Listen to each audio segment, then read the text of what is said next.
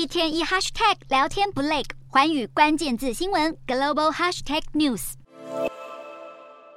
美国商务部周三表示，美国今年一月整体零售销售额月增百分之三，为近两年最大增幅，远超预期。分析师认为，这显示了消费需求仍然强劲，但也加剧联准会提高升息幅度的担忧。美股四大指数全数收红，道琼指数上涨三十八点七八点，收三万四千一百二十八点零五点；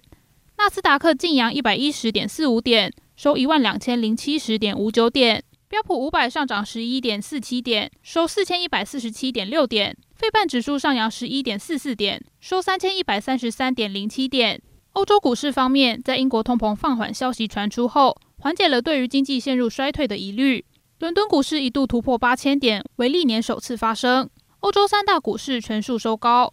英国股市上涨四十三点九八点，收七千九百九十七点八三点；德国股市上扬一百二十五点七八点。收一万五千五百零六点三四点，法国股市上涨八十七点零五点，收七千三百点八六点。以上就是今天的欧美股动态，